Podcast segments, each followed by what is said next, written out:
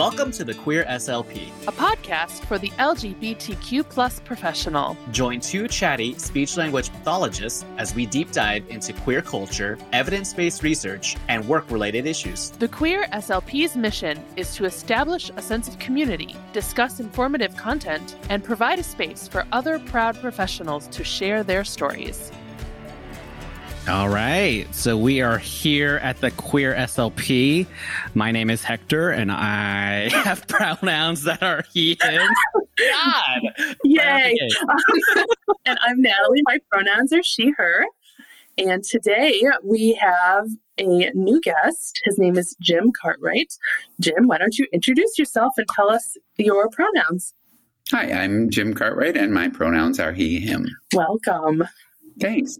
Yeah, so today we are here to share and learn about Jim's story and get to know him more on his Proud Professional episode.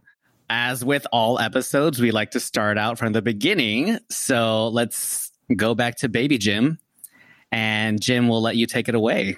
So, you know, I would think we're evoking that this is kind of the multi generational edition of your podcast. it is. so, like, I think I'm the oldest person you've ever had here at the age of 59. It's true. And I'm a person very interested in history. So let's just start evoking that the ancestors and people of three generations. Okay. So, I was born in 1962, which puts me at the tail end of the baby boomers. Officially, I was mentally ill until I was 11. And then I wasn't because until 1973, to be gay was considered a mental illness in the United States. Hmm. So, which is just such recent history. It, that just blows my mind. Right. Very recent history and my own life. You know, not that I knew that as a little kid, but that's how it was. So, you know, given that that's the time I was born into, not surprisingly, I was also born into a family in the Midwest where my parents were homophobic. They loved me a lot. It wasn't that I was rejected by them. They loved me a lot, but they weren't able to accept that I was gay. And of course, as a kid, it hurts that your parents can't accept you.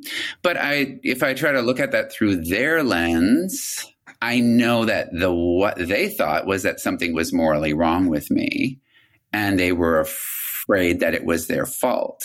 So I'm not going to villainize my parents. I'm just going to put this in the context of history. I would say, if I was going to look at a victim villain kind of mentality, I would say my parents and I were victimized by a belief that turned out to be a lie. You know, and that was the belief in the culture. Mm-hmm. So, you know, I was in the closet for a long, long time. I mean, I had a lot of internalized homophobia. I saw myself as bisexual once I got to be a late teenager and in my 20s.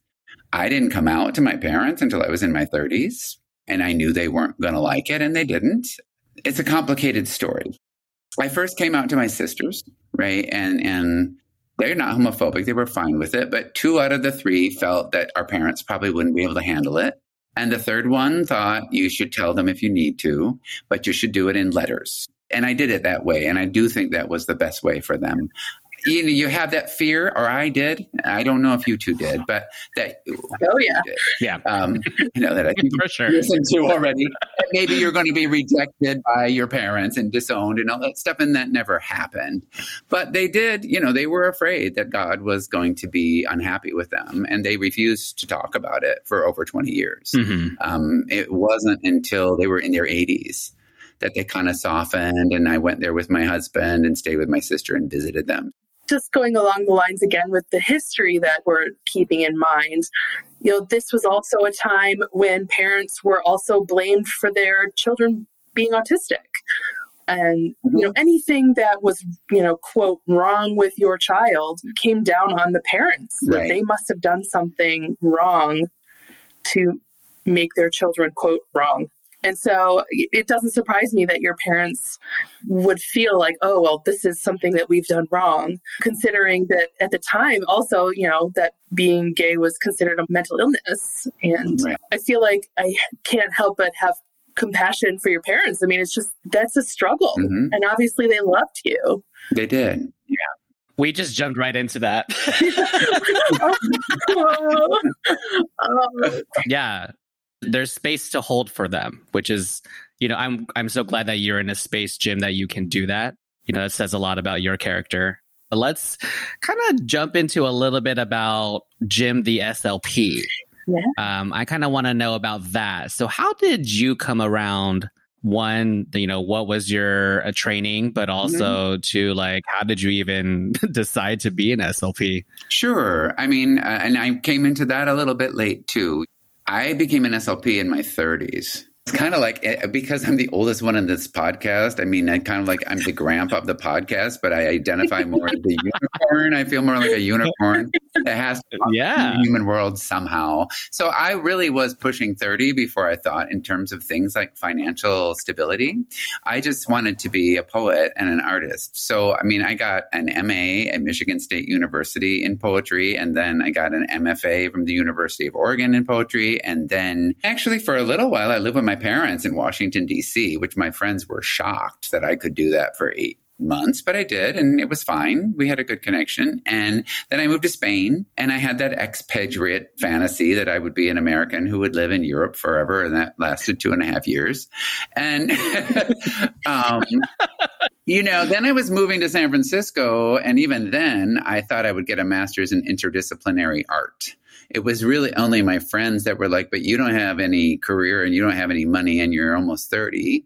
So maybe you should think about doing something stable. And I kind of realized at that point in my life, yeah, yeah, you know, yeah. So I didn't even know what this career was when I did it. I, the first day I walked in on, I mean, I got accepted, you know, into the program. I mean, I kind of researched a little bit about what the career was and that jobs existed and that there was a program in the city I lived in. I didn't know what I was getting into. I didn't know what it was. And if, my first impulse was I'm going to drop out because I went to like an anatomy class and I was like, this is way too hard for me. I don't understand it. I feel you there. Anatomy is hard. Oh yeah, I can't Still do hard. it. but you know, then I got into it. My dream, which also didn't turn out to be how my life unfolded, is I my only ambition was to be a public school therapist. I loved the public schools. I wanted to provide services for free and work in the public schools for my whole life. And I made it through 10 years of that. and I burned out on that. And now I work in a free clinic in San Francisco. It's like a free clinic to the community. So people don't pay to come. And I've been there for 15 years. The last three years, I've been there by myself. So that's kind of the story. A lot of my, I mean, I guess the other part of my background that gets blended in with that is a passion for creative writing. Mm. So I'm all about blending creative writing with speech and language therapy. And I also teach creative writing classes to tweens at that center, tweens specializing in tweens with learning differences, tweens who go to, to speech and language therapy. Another passion is social justice. It's probably fine to, to mention my Facebook group, I assume. yep. That would be great. Please do. All right. So I, I started this Facebook group during COVID just as an impulse that's called Speech Paths for Compassion and Social Justice. And all I did was like invite 20 people that I knew, and half of them aren't in it because they don't get on Facebook. But it's got like somewhere between 700 and 800 people in it now. I'm And it- on I've it. met- Wow. through it. You know, I've met a lot of people through it, and I put posted some of your episodes up on it. I mean, it's it's not a queer site; it's a kind of intersectional site. Mhm. All things social justice blend together. So there's Yeah, I mean, I think it needs to be that way. You I- know, it, I think that siloing ourselves, you know, queer issues, race issues, disability issues, that just doesn't work well. We're never going to make the progress we want to make. That's what I love about your Facebook page is that it, it doesn't silo any issue. It's any any issue that that's relevant comes into the discussion, and I think that that's perfect. cool. Yeah, it's all interwoven. Yeah. Yeah. I want to ask for a second again. So Mhm. you said you like decided to jump in, you got in. Um, I think anybody who's, you know, entering the field now or has in the last, like even when I was entering in, it was cutthroat, like to get in. Like it was, you know, you were stalking online on grad cafe to see to count how many acceptance letters were sent out and how many were actually you know taken so at that time like was it just a pretty easy you know, situation for you to, to just kind of jump right in or like what was that like for you? For me, it was. I mean, what I've heard is that it was not that cutthroat at that point. Mhm. Um, you know, I always, I don't even think it was that cutthroat when I applied you know, I think it's in the early 2000s. Yeah.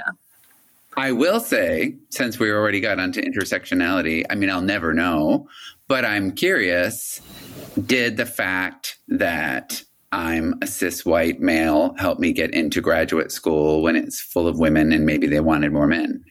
I don't know. I mean, I can't possibly know that, but you're always. I think I, part of the whole podcast is I gotta, okay, being gay has been challenging sometimes, but being a cis white male has given me privileges in my life, many of which I probably am completely unaware of. Mhm. Do you know what I mean? And so I don't know that that helped me get into graduate school, but it might have. I don't know. I don't know. But no, it wasn't that cutthroat. It wasn't that hard. Hmm. And were there many Yeah. men in your program? No, no, no, no, no, no. Very few. Yeah. What about professors? Yes, there were male professors. I mean, this is always that whole thing about men as a minority is kind of a surreal concept in our field. I mean, Mhm. on some levels, yeah, because there are not very many of them. But one thing, there's this cool thing going on in California with CSHA right now where they have these things called CSHA Convoses where people come in and talk. It's kind of another forefront of social justice in our field. And I remember Betty Yu came from San Francisco State and she was talking about, you know, men as a minority is not an equity issue because there's no barriers to men getting in. hmm And I think she has a point. And I do think there were way more male professors, given the percentage of males in the field than women. So, you know, and of course, you know, two thirds of the men who were there were gay. Surprise, surprise. So, um, yeah, there were male professors. There were a few, few gay guys and mainly women. Not so many lesbians either, really. Tons of straight women. What I, I think by definition, men are minority. Are they marginalized though? That is where there's a difference. You know, statistically, there can be less than, you know, and you're a minority because there's less of you, and that's where it is. But as far as being marginalized, I would say that's where the difference. um, I think that's a And way to look yeah, I think that's Yeah. a really important distinction to make the difference between minority and marginalized. especially in our field. Yeah. like I I know I'm one of the few, but I don't think I've ever been like penalized by that. It's been like, oh great, we're so glad you're here. Um, as far as like within our field, whether that's my individual experience with other clients and their families, no, I can't speak for that. But as far as the way that our field looks at us, yeah, I would never say we're a minority in the negative sense that is marginalized. Ooh, okay. So we Yeah. So I, I, I have a question. I'm still wrapping my head around. Did you just sort of pick speech pathology out of a hat? It just happened to be some program that that was available at the time. Is that that? Kinda. I mean, I lived in San Francisco for one year first, and I did do some like research about jobs. And there was this thing called SPOT therapies, speech PTOT therapy, and the- there were jobs in these fields. But you know, if there wouldn't have been a speech program in San Francisco, I wouldn't have applied for it. Like I was living in San Francisco, and my life was going to have to work in that city. That was how I thought. It was very random. I really didn't understand what it was, and I had never been on campus before my first day of class. I didn't know what I was doing but I knew I was languagey. You know what I mean? Because I all the poetry and the English literature, and it's like, okay, this is a languagey thing. It's not mathy. Yeah. so your love of language led you to it. yeah. Um, Mhm. I can relate to that because my love of music led me to speech pathology. My love of singing. So I can relate. Well, tell Yeah. me more about that. I mean, I also love music, and I write songs and put out CDs and all that stuff. So, Oh, um, oh you, you're not a voice therapist. no, well, no, that was my original intention. Though I I wanted to be an opera singer, hmm and my parents talked me out of it. hmm I have mixed feelings about that. But yeah, my intention was to become a voice therapist. But then when I started getting into my training, I realized that I really loved working with children. And so I changed my orientation towards working with kids and no regrets there. I love working with kids. Cool. Yeah. Did you have like a roundabout way? I mean, did you have other visions when you started? or- yeah. I for sure did. I changed my major in undergrad at least five times. I actually graduated with a deaf education bachelor's. And interestingly enough, it was all under the realm of communication disorders. And so I knew about speech through that experience. And then just kind of thinking about job security and because uh, mind you this was 2008 so we all know what happened from that period of time in our lives the recession was there and so job security was just i didn't i didn't want to as much as i love working with the deaf population like that is a very specific you know like population to work with. And so um, I wanted more job security. And so I decided to go into speech. And so, yeah, it, it was never like i am going to do this from the get go. I think many people kind of fall into it. Um, and I would say we're all similar in that. Um, I'm curious because we, you know, you said you started in, in your 30s, you know, mm-hmm. as an SLP. So did we just kind of jump over your 20s, or was that when you were learning? You know, like, when you were traipsing around Europe. Right. Like in my head, there's this wonderful fantasy, but I would like to know about like, you know, you got the the MA, the MFA, you know, you were writing, you were doing all of these things. Like what was going on in your 20s? And then remind us, you know, like of, you know, what time uh, decade wise, when was that? Sure. So, I mean, what you, well, uh, so my 20s means I graduated from high school in 1980. So the 80s, basically, um, were my 20s. I mean, all of that stuff is the stuff that you said was going on. Yes, I was doing all those things. I mean, I know that we, we've talked a little bit about, okay, actually, why don't I, I, will tell you my life, but why don't we all say what generations we oh. belong to? So I was born in 1952, and that puts me on the tail end of the baby boomers. uh, I was born in 1979, which makes me the tail end of Gen X. And I was born in 1987, so Gen Z?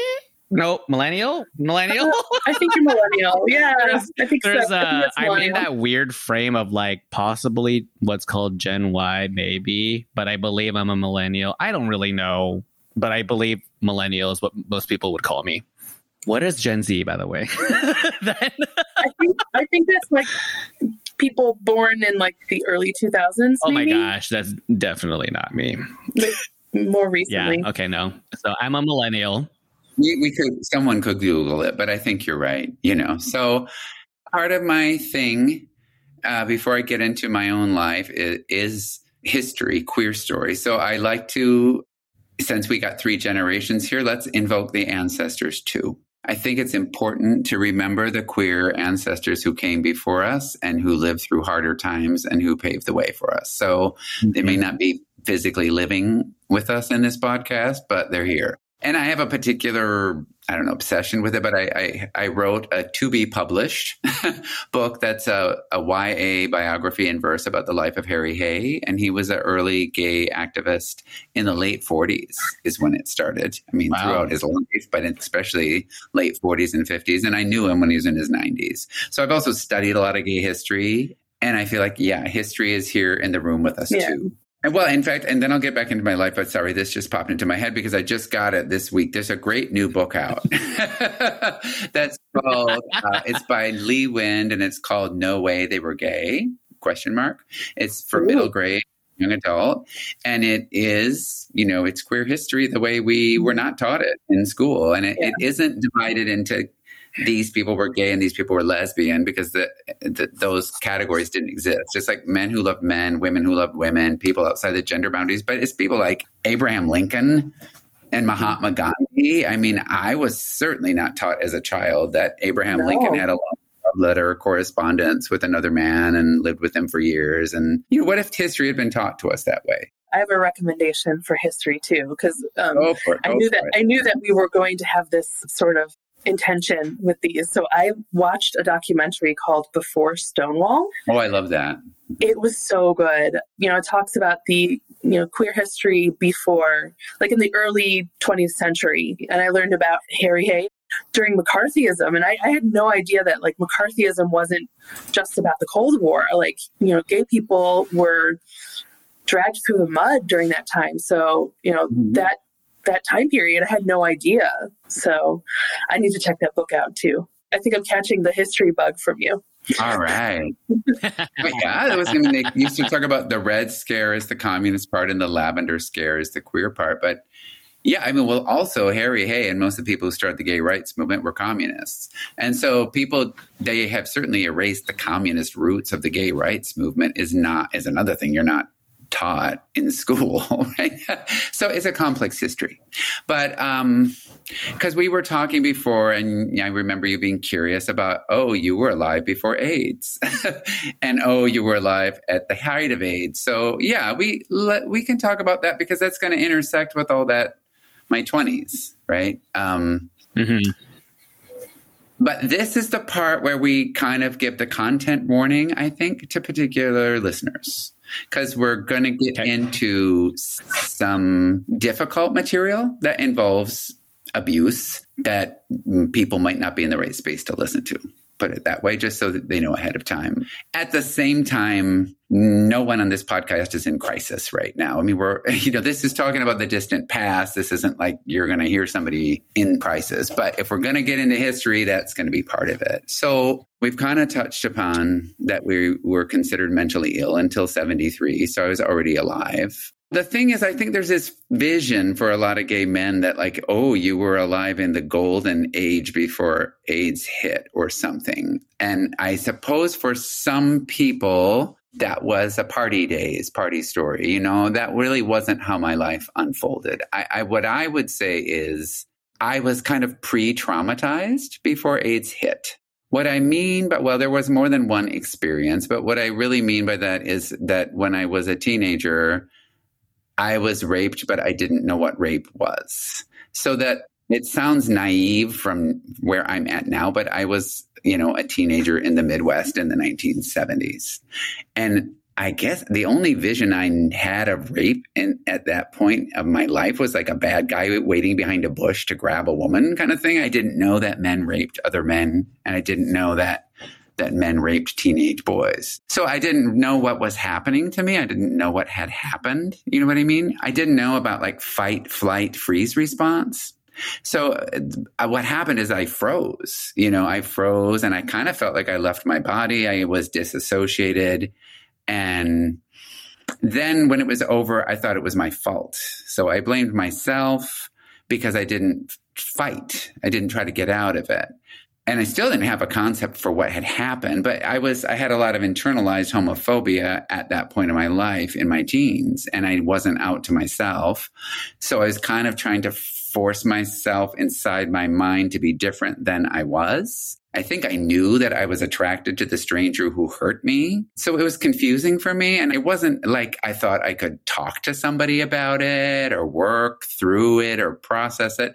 That wasn't in my mental, my mindset. All I knew to do at that point in my life was repress, try to repress it and not think about it. But that was mental. At the same time, it actually caused physical harm. So I had health problems for about four years after that, but I still didn't tell people about it. It was really weird. About three years after it, when I was 19, I was in the hospital in a heart ward. I had an irregular heartbeat.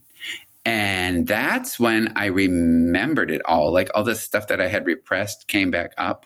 Mm-hmm. And by then I had enough of a concept that I knew, like, oh, that's what that was because it wasn't like I consented to it and said yes. You know what I mean? And so I understood what had happened a couple years earlier while laying in a hospital bed with a heart problem, and my heart healed itself. I've always wondered if there was a connection between that that experience and that heart problem, but I don't really know. I want to thank you. I mean, it's so brave of you to talk about this, and it's something that's difficult for people to talk about. And I think, especially in the LGBT community, people don't really want to acknowledge that sexual assault happens. I don't know if I've said this on the podcast before, but I am a domestic abuse survivor. My abuser was a woman. And I think that it's the elephant in the room that the queer community doesn't really want to talk about. I guess my first reaction is thank you for, you know, for speaking your truth because that that's scary. And mm-hmm. I totally believe that, you know, that our body and our mind are connected in a way that you could have, you know, had, you know, a heart issue that needed healing. And it sounds like you eventually did, but you know, you had to go through a journey to get there. Yeah. I don't know, Hector, what do you what do you think? Yeah, I mean, I'm right there with you, Jim, having been sexually assaulted previously as well. I think there is this idea. I can't speak for any other part of the community, but as gay men, there's this toxic masculinity piece that we're not supposed to be assaulted. And and that that I, I, I completely identified with you when it came to that feeling of on some level you were aware that you were you know possibly attracted to your you know attacker and that you know you felt like you at that time had like did i ask for this? Did i want that? And that is such a common i can't you know again i'm only speaking for myself but i can't believe that that's we're the only ones who think that. Yeah. And and that's really hard to come to terms with especially when your body responds. Like i similarly i was like what is going on here? You know like i was aroused and i did not want that but it's just what my body was doing. And i felt like my body betrayed me. It's, it's tough. It's definitely something a lot of therapy helps with um, sure. but yeah i think Yes. i think we all Therapy is, is so helpful. therapy was that was the catalyst for me that helped me on my Mhm. therapeutic journey was going through you know something like that and so um again i think what you're sharing with us again is a, a one a big thank you but two like it is a story that i think a lot will resonate with a lot of people um, regardless of what generation you were born into Yeah, I'm struck by that too because this isn't just my historical story. All three of us have had similar experiences from three different generations. This is not over. right This is not something that happened in the past. And this is something I'm concerned about now with queer youth. I mean, this is something that I would like to be more directly involved in preventing, you know, a, a raising awareness and preventing this from happening with queer youth and and if it has already happened, being a support community. Mhm. Agreed. Yeah. So yeah, I think it's important we talk. I think on the so on the on the positive end though, if I think about it wasn't the end of our story. We can share our stories and be like, hey, and this is what happened next. Let's jump into that, Jim. What happened next for you? It gets worse before it gets better, but it, or not. Well, yeah, but it does get better. Okay. so that was a teenage thing. And then, so it's interesting you mentioned therapy. The other thing I think uh, put therapy in a historical context because we were mentally ill until 73. So I would not say in the early 80s, great therapy was yet available for gay people after I realized what had happened in the past, I did first try to go to therapy at Michigan State. And the guy was really weird, you know, and I, I was telling him, I think I'm bisexual, and this rape thing happened. And he kept like looking away from me and looking at his watch. And at the end, he was just like, well, I don't think I can do help you in any way, but you can come back and see me again if you really want to. And like I even made an appointment and then I canceled it. But I was just like, oh well, so much for therapy. And then I when I went to the University of Oregon, when I went to poetry school there, I tried therapy again around the same thing. And that guy's deal was basically to try to cure me. And his thing was if I just had sex with a woman, I would be fine. That was his thing. And he would get irritated with me if I would like go to therapy and I hadn't come on to a woman and try to pick somebody up. And you know, in my, I knew it felt wrong. It felt all wrong inside my heart and my intuition and all that, but I didn't have the self esteem. The therapist was the authority in my Mhm. mind. Like he knew what was right for me and I must be wrong. In retrospect, I didn't listen to my own intuition. And what ha- I mean, as soon as I actually did have sex with a woman, he's like, well, this is your last session then because you're fine now. And she turned out to be psychotic. Oh. so that kind of led to another not pleasant chapter. I mean, sometimes in your life, you can date someone for three months and kind of almost forget it ever happened. But this is a relationship I will not forget. It didn't end well, you know, and there were lots of warning signs that things were not good. And all I did was say that I needed a break. But that was enough of a trigger for her. And I mean, honestly, she did try to rape me too. But in terms of the physiology, that didn't work out, put it that way.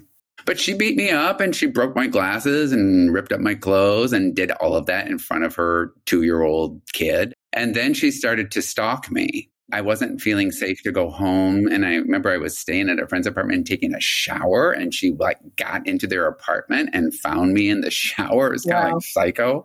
And, but instead of a knife, she gave me a like an apology note, but it was like, ah. Um, but I would go home and try to get things and want, you know, uh, to pick things up. And one time she was, she had gotten in through the window and she was waiting in my bed and was like, our relationship can't end until you sleep with me one more time and all this stuff. And naive, but I tried to see the same therapist because I'm like, this is what happened, you know? And so he made an appointment with me, but he blew me off. He didn't show up for the appointment. And so a different therapist in the office took me and she stalked me and right into the therapist's office and was refusing to leave me alone. And, re, you know, I want to marry him. I want to have his baby. He can't leave me and all this stuff. It was not fun. And then I went home one other time and she'd broken in and robbed and vandalized my apartment or my room. And she'd taken like red paint and splashed it all over the wall and all over the bed. And she'd gotten a knife and slashed up my mattress. So when I walked through the door, there was like a bed with a knife sticking out of it and red feel like paint everywhere. movie, You know, like, well, know. I've never watched Yeah. Fatal Attraction, but I've heard there's a It's kind of it kind of has that fatal attraction feeling to it. yeah, it. Oh yeah, it was not pleasant. And so, you know, I will say at that point, my parents rescued me. You know, I, they got me a plane ticket and I went to see them in Michigan for six weeks. And when I moved back to Eugene, I lived in a different apartment with an unlisted phone number. But that, so getting into history, that's when AIDS started. That relationship was the very beginning of, of AIDS. And then I actually had more bad therapy because I went to therapy about that. And the therapist was like, Well, I'm not supposed to tell you this, but she's actually told me this whole story herself because she comes to me oh. too and she's really sorry about what she did. I'm like, oh. oh, that just own ah. sexuality and my face right now. with me and I was, hanging, I was hanging out naked in the hot tub with my therapist and feeling very awkward and it was messy messy messy messy for a while and so kind of what happened is I'm s- hold on. I Go think ahead. between the male trauma, the female trauma, and AIDS, which was so dangerous for so many years, I just flipped that light switch off. Right. I just put my sexuality in hibernation for years. And all of this is very heavy. I get it. It's heavy. But if you knew me at that time, I'm fortunate that I wasn't like a depressed person. Like I, I was essentially a happy person in spite of this stuff going on. You know, I went to graduate school. I traveled. I had friends. I was pretty upbeat. I mean, there were things, unresolved issues, but I was an upbeat person. And and I would also say this is a gift of getting older is you get to relive your life backwards and you get to look back on the past and see it from a different perspective. So one perspective I have is it's actually possible that the traumas I went through saved my life. Mm. Because like when I left Michigan to go to the West Coast, it was me and a friend and we only we'd never been to the West Coast. We both applied to San Francisco and Eugene, and I got in both. She got in Eugene. We went to Eugene, and if I had moved to San Francisco, it would have been like young guy in his twenties when no one knew that this virus was out there. Everyone was getting infected. It didn't exist. I could have died of AIDS years ago, Right. you know. And so maybe that protected me in some strange way. But things got better, you know, once I got into my 30s and it wasn't as safe as it is now, but it was safer. I could explore my sexuality. I mean, now I've been with my husband for 11 years and, you know, yeah, things are okay now. But historically, yeah, that was rough. That was not easy. I'm thinking about you saying that you've been with your husband, your partner for over 11 years now. So that means that you were, and you were in California this whole time. Is that correct? Yes. So you were like Prop 8.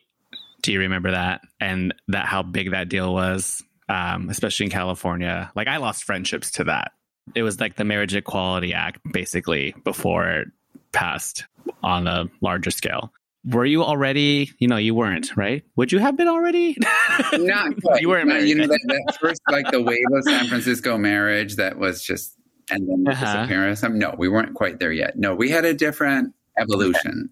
We've had quite an evolution. My husband is from Guatemala. And when we met, he barely spoke English and he was undocumented. So we've had a whole evolution of first getting political asylum for him, which we did, and then becoming domestic partners. So we missed that first wave, but we were first domestic partners before there was marriage and then mm-hmm. gay marriage. So it's right. evolved and it's it's been interesting. I mean, and really amazing. I mean, that's another thing that time will do for you. I mean, given what life was like for me at certain points, to me, things like gay marriage and PrEP feel like two miracles. Like I never, ever, ever would have imagined that those two things could be possible at certain points in my life, you know? Yeah. Yep. So, just for our listeners who don't know, can you tell us what PrEP is? Oh, sure. So, I mean, going back in history a little bit, because I, I realize I mean, I work with teenagers, and some of them don't don't even know what AIDS is when I mention them. Well, here's the here's the bottle. There's the bottle. There's the bottle. the podcast, but it's funny. So, I mean, originally there was people died very quickly of AIDS, and there was no cure for it, and the treatments were as toxic as the disease, and so it was all very awful. But drugs have evolved both if someone is HIV positive, that they really basically can manage it with drugs. And for people who are not HIV positive, it's kind of like analogous to a birth control pill in a way, I guess.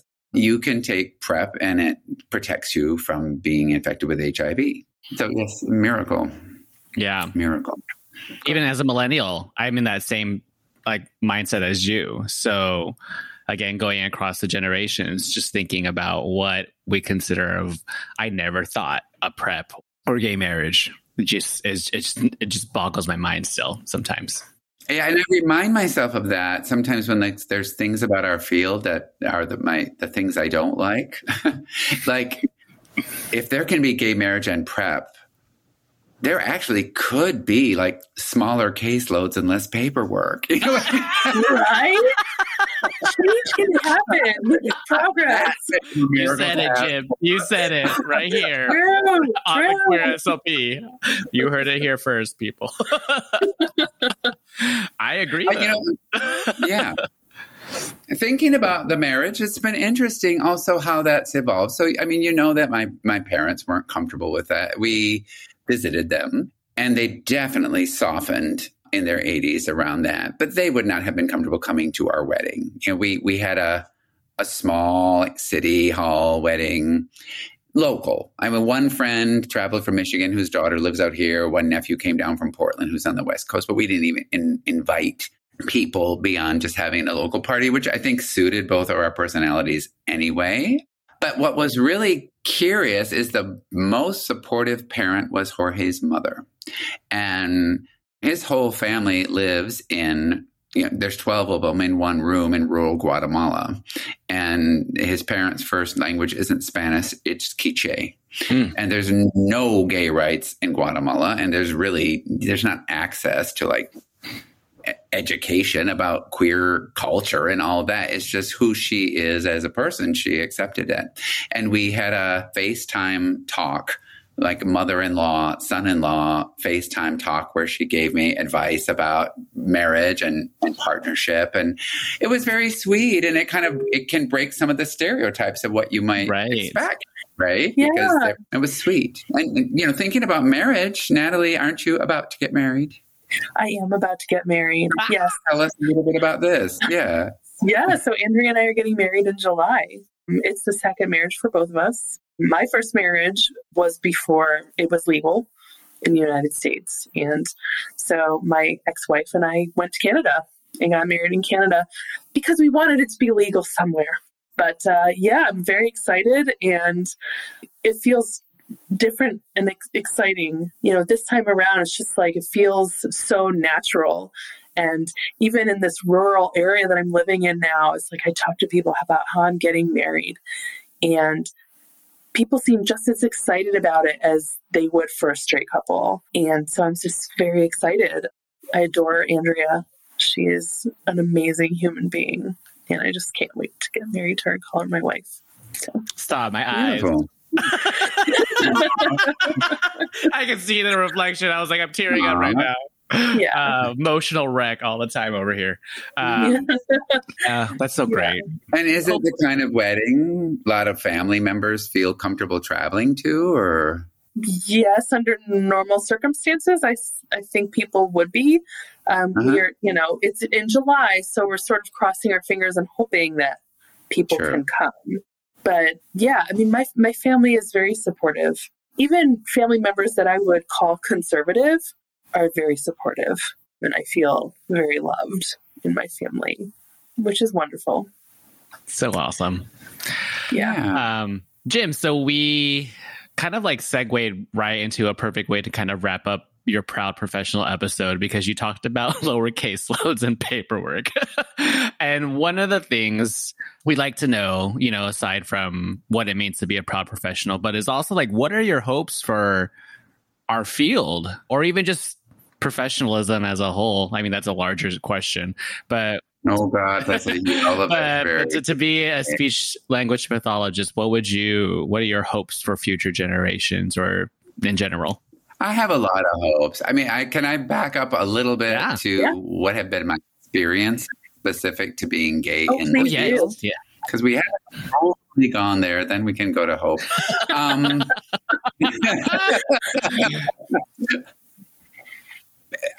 what's because you know i mean i've certainly heard this from from you and from other people i mean there people have faced challenges within this field being gay and yeah there have been several of those honestly one of the first things that happened as soon as i got a job in the public schools luckily it was just a scare and not a big deal but you know there's that whole stereotype of like the gay male child predator Yep. thing Yep. Yeah. and this was a time when they were taking a lot of kids out of special day classes and putting them into the regular education who had a very different sense of boundaries, socially appropriate boundaries. There were lots there were lots of kids masturbating in the regular ed classrooms, which is a bit weird for the other kids. But one of their parents asked their son, who had a pretty severe stuff going on, who taught you how to do this? and he said me and his teacher and his para and named like a whole bunch of people at the school. And the police came to investigate us. And luckily the principal had gotten got rid of the police by the time i was told about it but i was doing like one-on-one pull-out therapy with this kid. I mean it's scary. There's still to this day i mean because i still see a lot of people one-on-one but i always kind of wish there was another adult around like i would feel a little safer. So Same. but definitely there were schools there were, there were family. Yeah you get that. So that still that's it feels like it's something from like the 1930s but it's still lingering you know? There have been families that didn't want me to work with their kids because i was gay. I've had teacher advocates help you know because they were kids with like ieps but they just didn't come because their parents didn't want gays working with their kids. And i did have teachers help to turn that around. I had that stuff in the school and and the clinic i work in now similar stuff. I mean i remember there have been various incidences of that where I work now, but the one that's coming to mind because you said the same word, Hector, that I remember you in a different podcast mentioning kids telling you that you were disgusting. And I've had kids say that exact same thing to me. I remember I had these, there were two fifth grade twin girls, and they totally started going off on me about how I'm disgusting and I shouldn't be allowed to be married and I shouldn't be allowed to have kids and blah, blah, blah, blah, blah. And in this case, of course, our parents are sitting in the waiting room. Like, where did they get the idea, you know? So sometimes that's been hard. But I've noticed, kind of like with my parents, if you're able to keep your heart open and maintain a connection with people, you help them overcome their homophobia with time sometimes. And that did happen with those two. I mean, they they they they definitely got used to it and became okay with it. It was funny because I heard I just heard from one of them one of them found me on Instagram about four months ago. I was like, remember me? I'm in high school now, but I'm like, yeah, yeah. So, I mean, that helped. I also had um the, the ex director didn't want me to be out at work, and so she she felt it was okay for the straight women to talk about their husbands, but not me. And her, she thought I should say if they asked that my it was my private life and it was none of their business. But I was able to just get her to back down. I said no, and and and she changed. But yeah, I, I've had all those experiences, and and I guess one of the things that strikes me is I've had all of those experiences as a white cisgendered gay man in San Francisco. San Francisco is the only city I've ever worked in. All of that happened in San Francisco, which is a fairly right. That, that mm-hmm. was surprising this, to me. I was th- thinking to myself, this is you know you live in San Francisco, which is known for being a gay friendly yeah. city. I just it blew my mind a little to hear that you you've had those experiences. No, it's been a lot, and you know, I, I, so it makes me think. My God, you know, what if, what, what might it be like for a non-binary trans people of color in in more conservative areas where they don't even feel they can safe to say it? You know, I always try to put that in the wider context. Um, because I think part of being the part of the queer community is having to is, is having is, is advocating for trans rights mm-hmm. too. I mean, there's Absolutely. so much more prejudice against trans people, and you know, and I'm white. I mean, like I'm sure Hector, you have the whole thing where you're not white, so you have like the racism and the homophobia, and Natalie, you have the misogyny and the homophobia, and I really pretty much just have the homophobia. But even there's been quite a bit with that. So it's striking. So yeah, just to say, yeah, that happens even here, um, even now. And there's been more, but I think that's enough to give you the idea. But there's definitely been even more experiences than that. But I do have a lot of hopes for our field. I well, I, I mean, I have a lot of hopes for our field that don't have to do with they include queer stuff, but they don't have to do with queer stuff. All all mm-hmm. of them. Um, I will admit that I'm a very, very idealistic person. So that's easy to become disappointed because then the world isn't what I want it to be. I mean, in terms of hopes for our field from a queer angle, it's certainly to include queer kids book and queer history and queer friendly materials and openly queer people on staff and you know supporting queer kids and teens as they come up as as kind of a part of a bigger movement towards a field that embraces social justice work. I guess I mean honestly one thing I would like to see in our field is a movement away from the medical model being the central model to what I would think of as like a holistic model that and also in, within that is a social justice model and it may be because we're all school, you know, we're all educators. You probably need the medical model more in the hospital. But I think sometimes that's the right lens to look at things through. And I think a lot of times it isn't. Um, so I think that we need a social justice lens. I think we could learn a lot from the abolitionist movement in, in education. I mean, if we're going to shout out to another book, we're all shouting out to books. Um, uh, we want to do more than survive by bettina love is a book i would shout out to and that's a major book. You know she, she's a black lesbian and it's a major book in terms of social justice and fighting racism within education and classism and all kinds of things. So uh, i would like to see our, our field really have an intersectional social justice lens.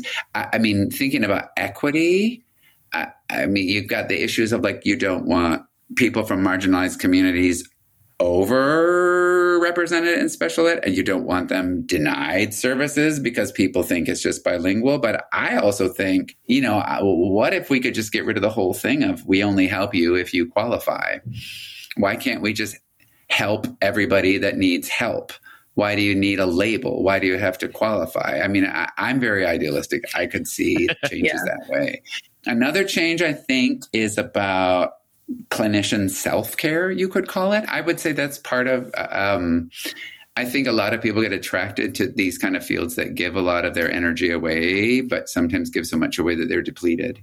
So that we really look into taking care of ourselves while we're taking care of other people. Along with that, I think that in, this field involves a lot of coaching, but you learn to coach by the seat of your pants because you're not really trained on that. That we specifically train it and train. I get trained on it and learn better how to do it.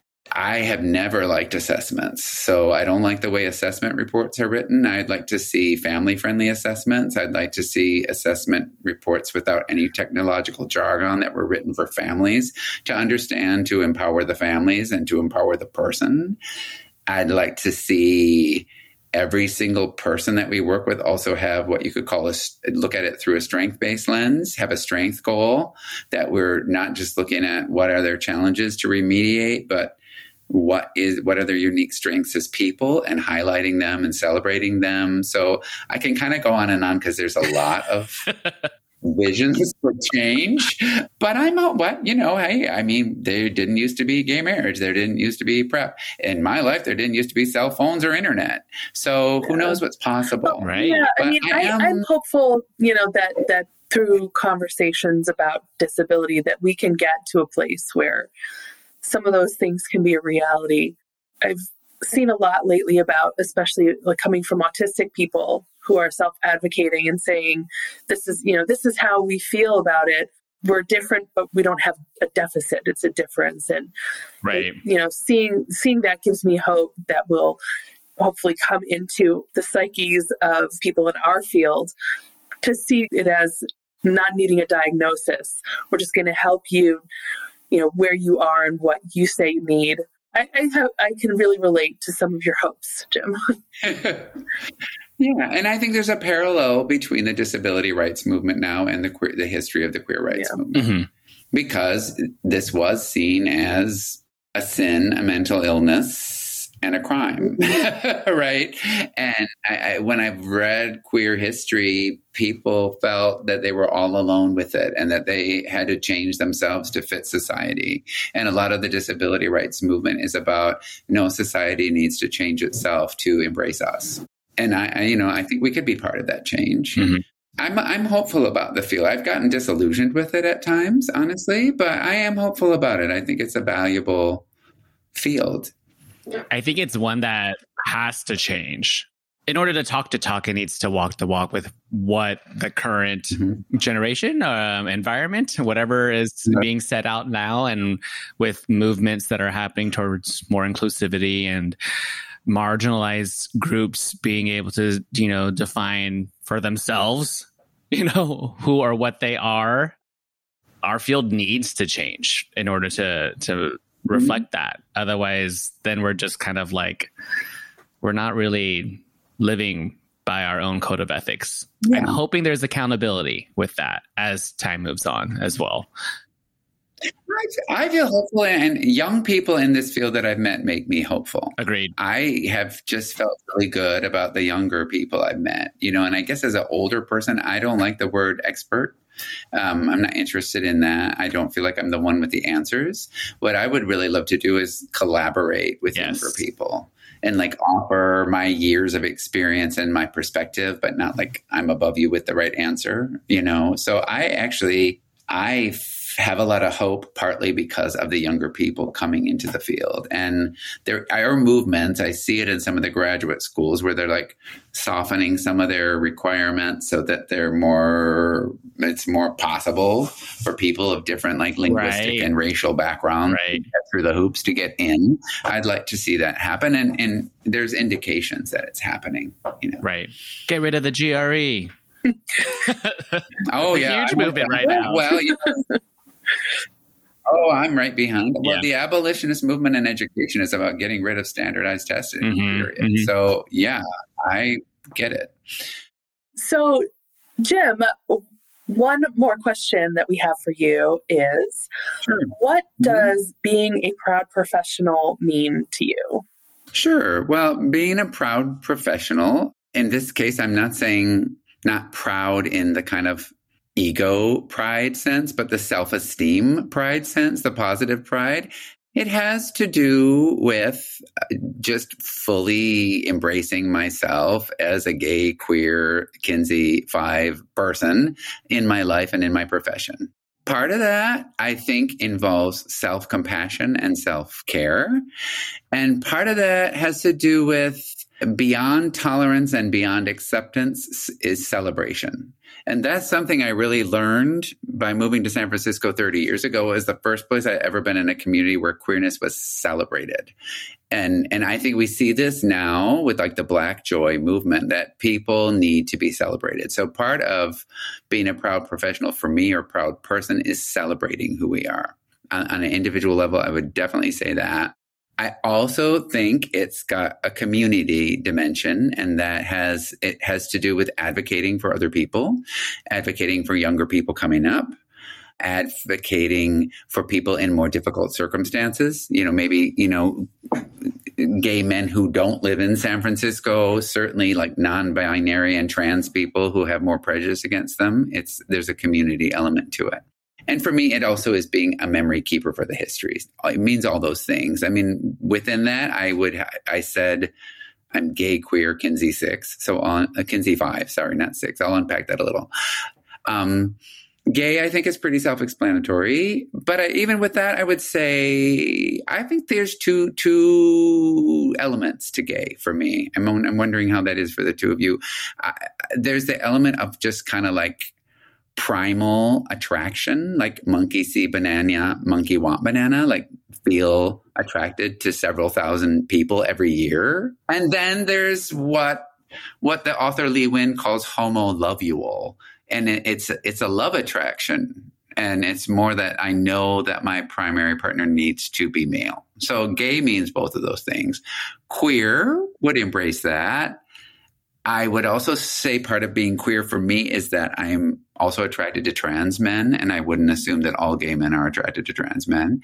And queer is a community term that you're part of a larger community of gender, sex, nonconformity, and stand beside people who are facing more discrimination. So, kind of umbrella slash community activism. I said Kinsey five, and I know that's going to be the rarest thing that people have said. So, the Kinsey scale is from 1948.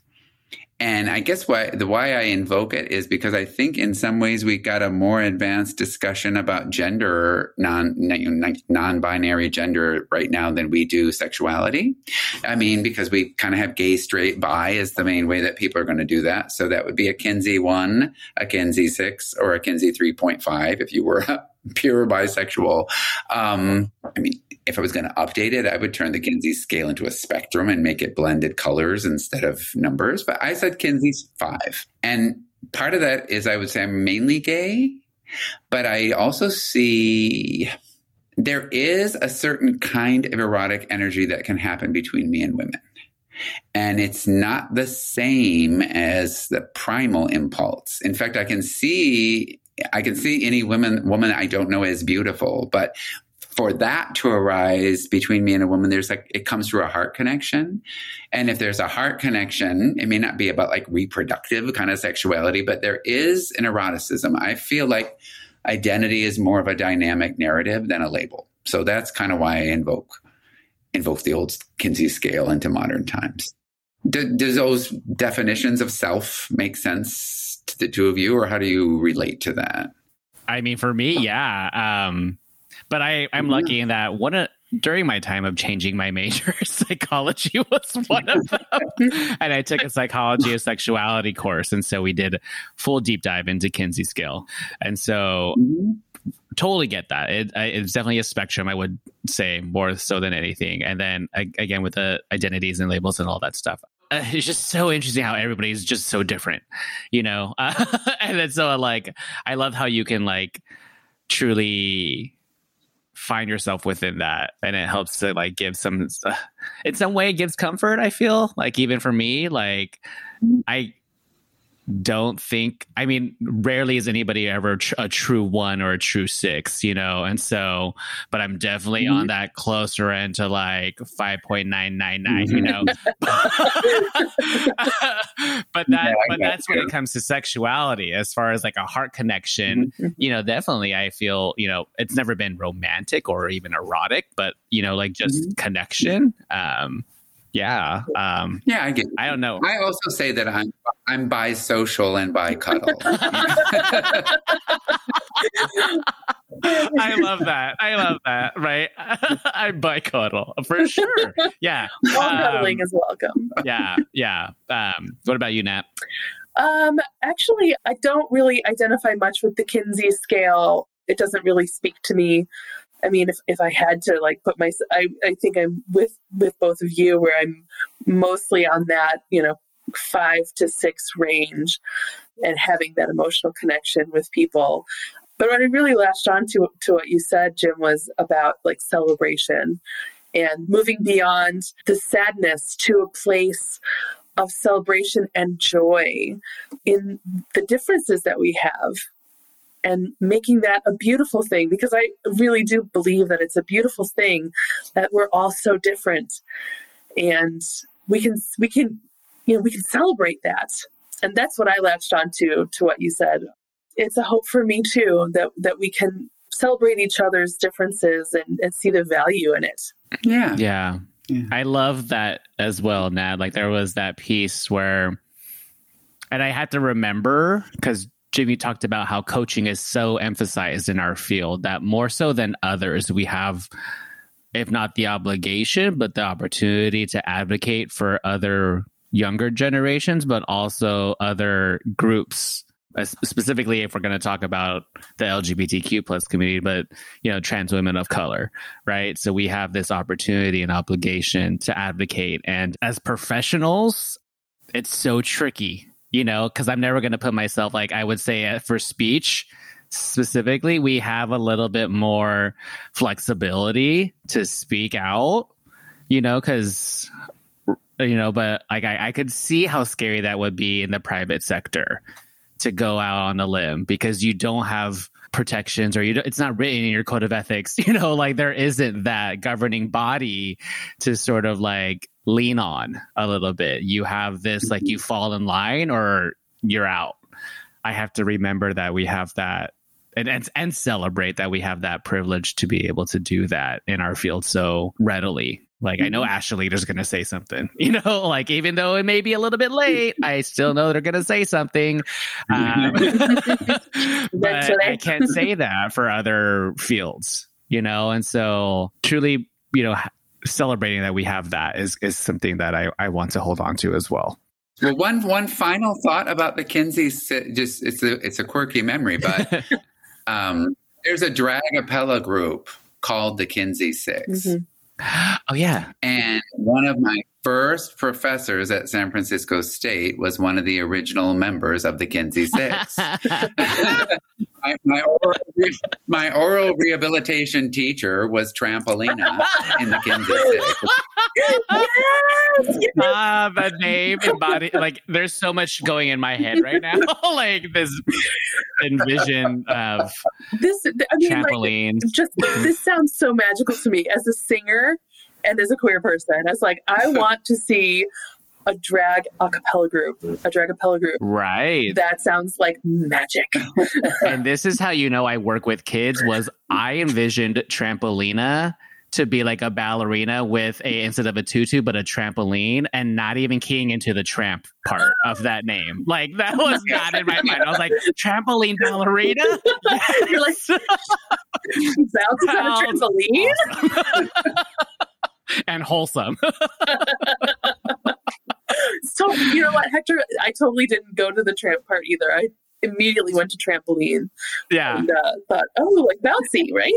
Yeah. awesome. I'm so happy. All righty. Well, I think that's all the time that we have for Yeah. today. So It was perfect. Perfect to me. it was perfect. Can you tell our listeners where they can find you, either on social media or wherever else? yeah, sure. I mean, I'm on everything. So I, I think a great place if you're interested in that Facebook group, Speech Paths for Compassion and Social Justice, you can find me, not only just me, but find the group. And then I'm Jim Cartwright on Facebook. I think I'm Cartwright Jim on Twitter and Instagram. I'm certainly Jim Cartwright on LinkedIn because that's the most professional way to be on LinkedIn. but I'm on all that stuff. So, you know, and I'm very open and enthusiastic about communicating with people and dialoguing with people. So even if you just want to reach out to say hi, I would love it. I love networking. I've met so many people from all over the country during COVID. It's been surreal. And that's part of what's given me hope in this field. I've met a lot of really cool speech paths all over the United States, actually, and beyond the United States just in the past year. So, so reach out to me. Just say hi. Young SLPs, reach out to Jim. He wants to mentor you. Right. That's true. That's true. I'll own that. I Shout do. out. Yeah. Thank you for listening to this episode of the Queer SLP. Want to be featured on our Instagram page or be on the show? Check us out at thequeerslp.com for more information. You can also find us on Facebook and Instagram at The Queer SLP. If you enjoyed listening, be sure to like and subscribe to our podcast and share it with your friends, family, and colleagues. Bye. Bye.